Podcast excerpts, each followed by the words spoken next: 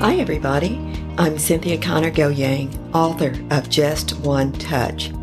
Welcome to For Such a Time as This. Brothers and sisters, there's an overflow of anger occurring right now. COVID 19 has caused us to pause and recognize our plight as human beings. With the recent killings, we are heartbroken. We are angry we're pointing out that Black Lives Matter. But let's take some time to see if Black Lives Matter within. What's life like in your home? Is there righteousness, peace, and joy? Or is there degradation, discord, and desolation? Do those within your walls enjoy togetherness, security in nurturing, or alienation, division, exposure, neglect, and even assault.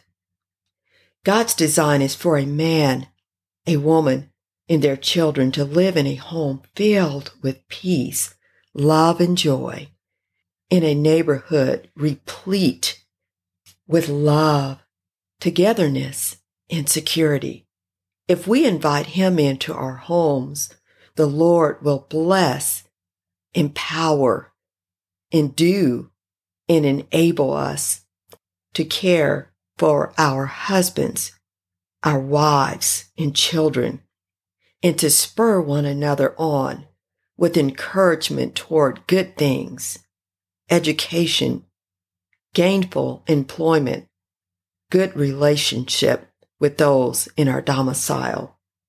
Pastors, teachers, and yes, police, and others in authority who have been placed there to help.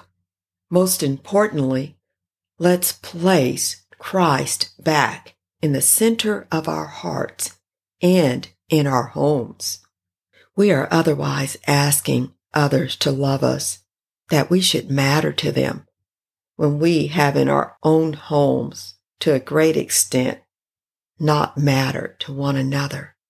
Fathers haven't been staying the course, and women are left to mend, to defend children who are neglected and hungry, be that spiritually, physically, or emotionally. What is God's answer? What is God's way? Rioting, looting for recognition toward relevance can be resolved not by man's remedy, but by God who made us, who had each of us in mind before he laid the foundations of the earth. Each of us beautiful souls. Our lives matter. Our lives matter to him immensely. The Lord loves us with an everlasting love. It is God and God alone on the throne. He has been there by your side all along and longs to be invited into your home to right every wrong. You are accepted and greatly loved by God. He will nurture you so that in turn you can nurture. John 3:16 and 17 states, "For God so loved the world that he gave his only son, that whoever believes in him should not perish, but should have eternal life. God did not send his son into the world to condemn us, to bang us over the head, but he sent his son so that we can be saved. It is only Jesus who can save us, not man, never man. Let's turn around Let's invite the Lord back into our hearts. Let's invite the Lord back into our homes. Let's invite the Lord back into our communities. Let's invite the Lord back into our lives, for our lives matter to Him. If we return to the Lord, the Lord will work on our behalf. The Bible says in Psalms 33 and 12, Blessed is the nation whose God is the Lord. Second Chronicles 7:14 God states that if my people who are called by my name will humble themselves and pray and seek my face and turn from their wicked way, then will I hear from heaven, forgive their sin, and heal their land. Our lives matter immensely to the Lord. He will heal our hearts. He will heal our hurts centuries worth. Our homes. He has loved us with an everlasting, enduring love. Brothers and sisters, let's look up, not back, not down, not around. Don't you know that we have been seated with Christ in heavenly places? Don't you know it pleases the Father to give you the kingdom? Do you remember that old song? Turn your eyes upon Jesus. Look full in his wonderful face.